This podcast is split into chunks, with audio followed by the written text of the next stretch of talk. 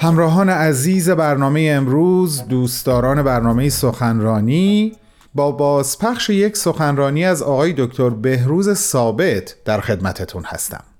آقای دکتر ثابت محقق، نویسنده و استاد دانشگاه هستند و در سپتامبر دو هزار و بیست و یک میلادی، یعنی در سی و یکمین کنفرانس انجمن دوستداران فرهنگ ایرانی، یک سخنرانی داشتند تحت عنوان آیین بهائی و مفاهیم دموکراسی.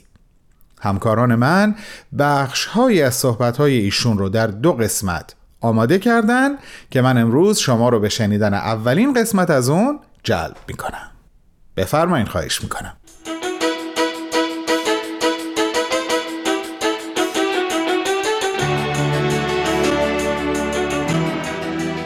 هموطنان عزیز، پارسی زبانان محترم، خیلی خوشوقتم که در حضور شما هستم و این فرصت مغتنم از طرف انجمن دوستداران فرهنگ ایرانی به من داده شده تا درباره موضوع مهمی تحت عنوان آیین بهائی و مفاهیم دموکراسی با شما صحبت کنم.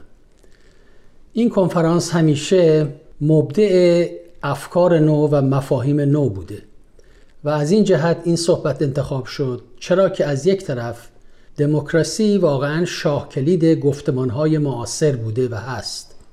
به علاوه در سالهای اخیر بنا به نظر بسیاری از صاحب نظران، بحران دموکراسی به صورت یک پدیده جهانی ظاهر شده. لذا تصمیم بر این گرفته شد که ما نگاهی بکنیم به مفاهیم دموکراسی و ببینیم که نظر آیین بهائی در مورد این مفاهیم چیست. قبل از وارد شدن به بحث لازم است که این رو اضافه بکنم که مقایسه ما دو پدیده یکسان و مشابه نیست، چرا که دیانت بهائی یک اعتقاد مذهبی است ولی دموکراسی یک فلسفه سیاسی. آیین بهائی دیانتی است با احکام دینی، نگرش روحانی، تعالیم اخلاقی و اجتماعی، اما دموکراسی یک نهاد غیر دینی است که هدفش قبل از هر چیز سازمان دادن به حیات اجتماعی و اقتصادی بشر است. فلسفه تاریخ دیانت بهائی بر این ادعاست که ادیان بزرگ عالم نه تنها موجد احیای روحانی بشر شده اند، بلکه نهادهای عظیمی را تحت عنوان تمدن از خود باقی گذاشتند. تعالیم بهائی پیشرفت مادی و هم پیشرفت معنوی تمدن را تحت تأثیر نقشه‌های عظیم الهی می‌داند.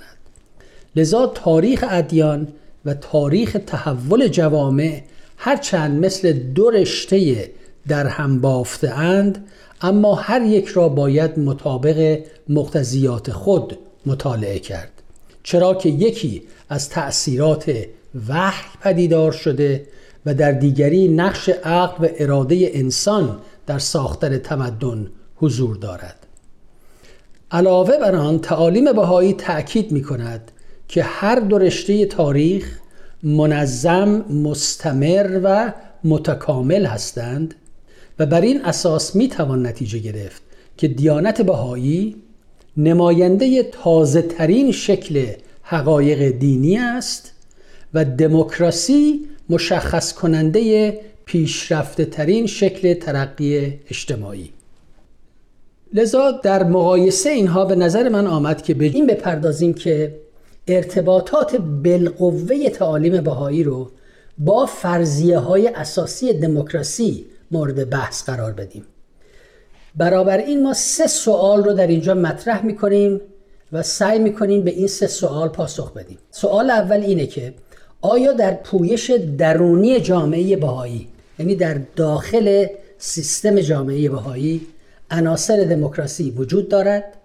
سوال دوم، آیا در تعالیم بهائی که مربوط به تعامل این جامعه با سایر جمعیت‌ها، گروه‌ها، فرهنگ‌ها و نظام‌های اعتقادی است، عناصر دموکراسی وجود دارد؟ یعنی در روابط متقابل جامعه بهائی با دنیای خارج، عوامل دموکراسی و یا فاکتورهای دموکراسی کدام‌ها هستند؟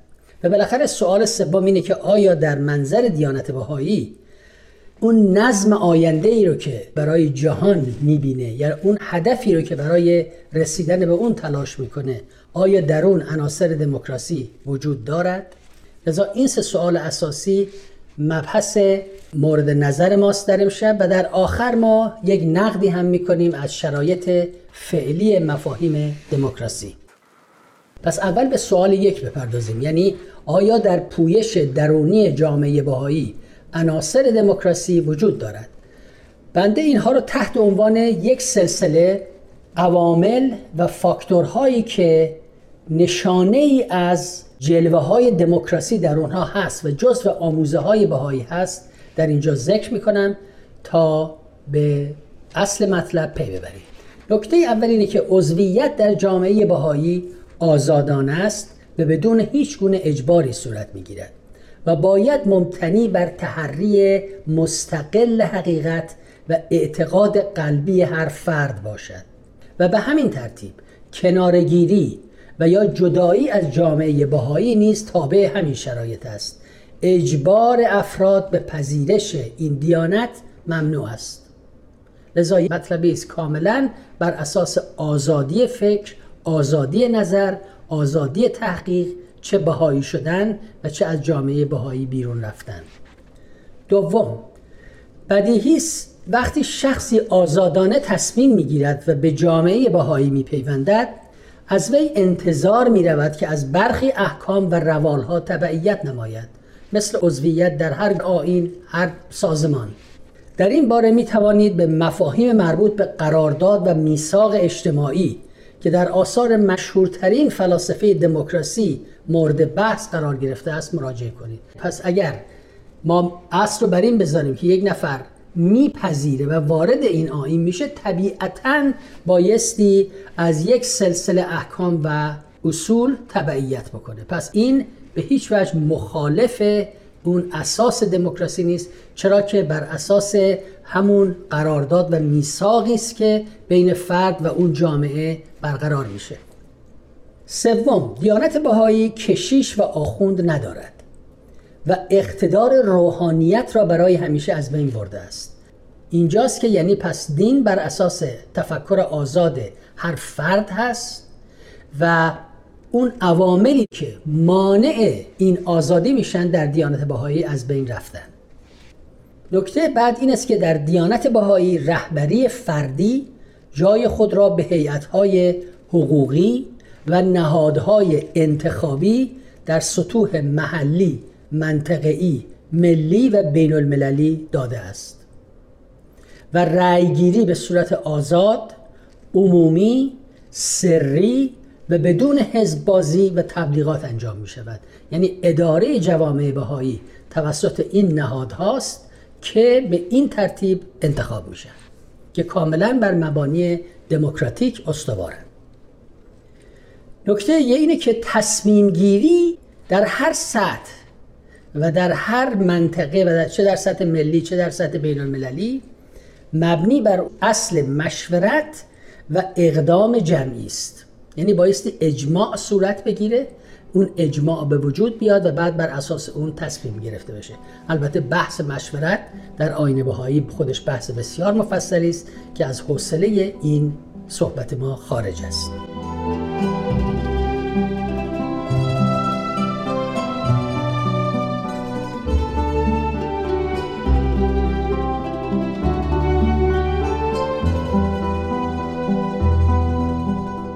دوستان عزیزم، شما شنونده گزیده ای از صحبت‌های آقای دکتر بهروز ثابت هستین که در سپتامبر دو هزار و بیست و یک در سی و یکمین کنفرانس انجمن دوستداران فرهنگ ایرانی تحت عنوان آیین بهائی و مفاهیم دموکراسی ایراد کردند. بعد از چند لحظه کوتاه به ادامه صحبت‌های ایشون گوش خواهیم کرد. سپاس از همراهیتون.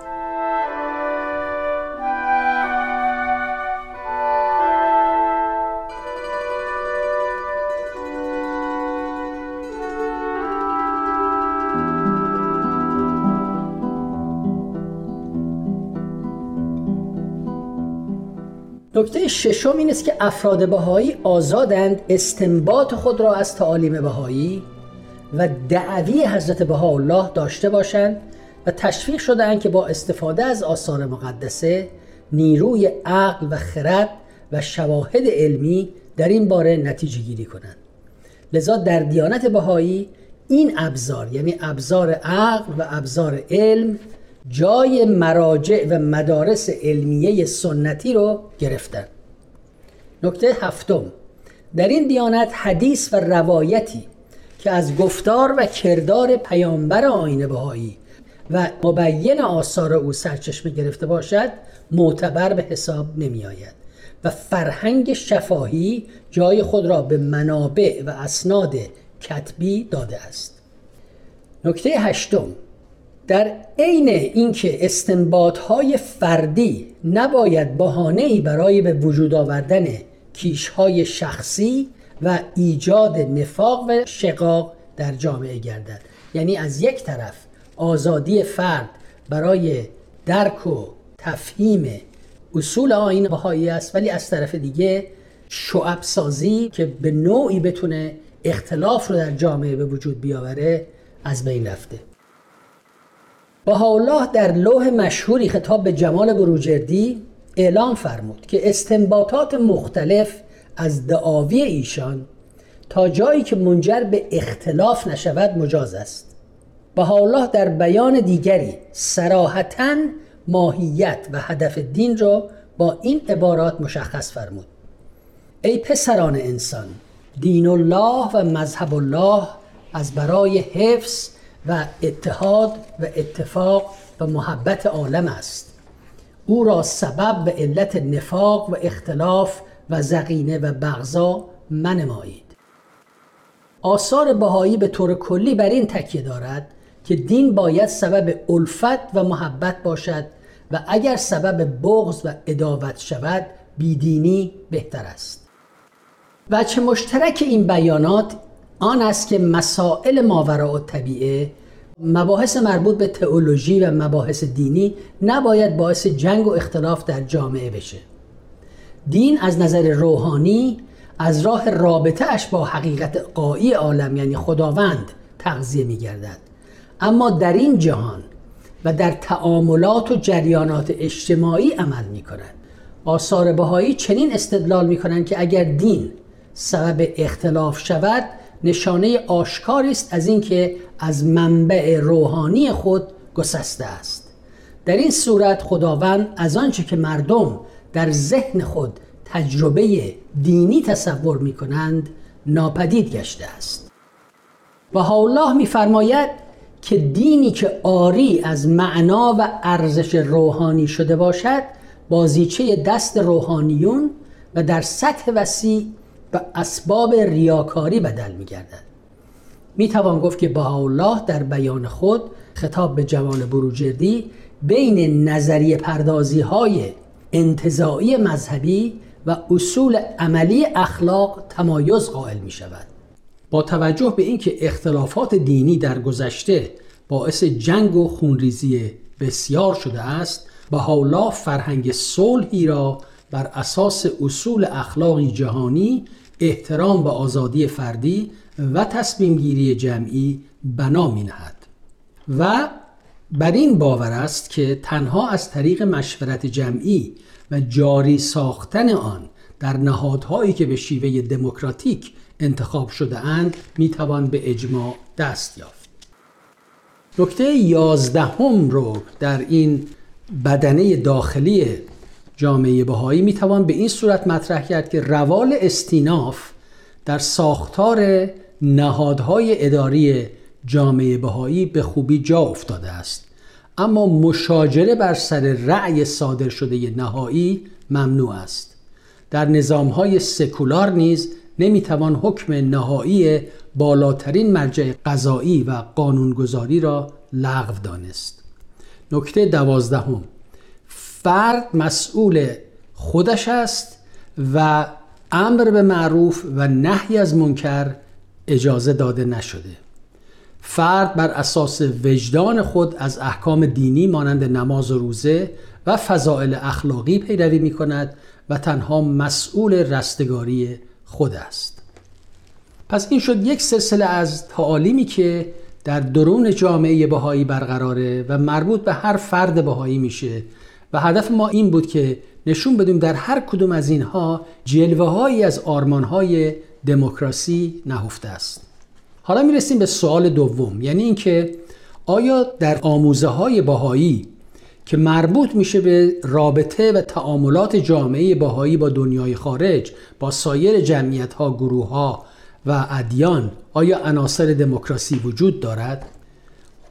بر اساس همون روش اولی که صحبت کردیم، یک سلسله مطالبی رو ذکر میکنیم که دال بر این هست که اصول دموکراسی، آرمانهای دموکراسی در تعامل جامعه بهایی با دنیای خارج برقرار است. اول از همه این که تعلیم اساسی و اصلی آیین بهایی یگانگی نوع بشر و وحدت نوع بشر است. بهاییان مأمورند که با پیروان همه ادیان در صلح و آشتی زندگی کنند. بهاءالله میگوید عاشروا مع الادیان کلها بالروح و ریحان. از این بیان آنچه سبب اجتناب و علت اختلاف و تفریق بود از میان برخاست. یعنی با همه ادیان معاشرت کنید با روح و ریحان. فرهنگ صلح در آیین بهایی به قدر این مطلب جا افتاده که شاید بایستی در مورد اون ده ها کتاب به رشته تحریر در بیاد. من فقط یک بیانی رو از عبدالبها، جانشین بهاءالله، برای شما اینجا نقل میکنم. ایشون میگوید الحمدلله، امر الهی در دوره بهایی روحانیت محض است، تعلق به عالم جسمانی ندارد، نه جنگ و جدال است و نه ننگ و وبال، نه نزاع با امم است و نه پرخاش با قبائل و ملل. جیشش محبت الله است و عیشش صحباء معرفت الله. جنگش بیان حقیقت است و جهادش با نفس اماره بدتینت. مظلومیت کبری غالبیت است و محویت و فنا عزت ابدیه. باری روحانیت اندر روحانیت است. و این بحث رو ادامه میدن تا اونجا که میفرمایند بهاءالله اومده که جهان به آسایش برسه و نزاع و جدال از میان برخاسته بشه و سیف و سنان بدل به روح و ریحان گردد و جنگ و عدوان منقلب به محبت و امان.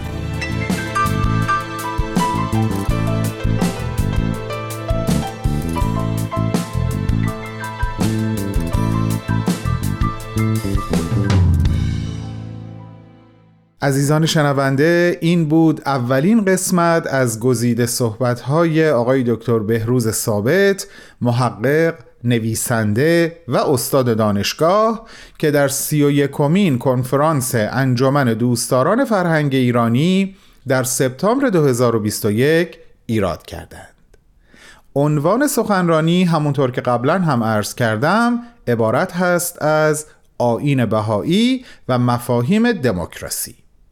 ازتون دعوت میکنم شنبه هفته بعد شنونده دومین و آخرین قسمت از گزیده صحبت‌های آقای دکتر ثابت باشید. با بهترین آرزوها.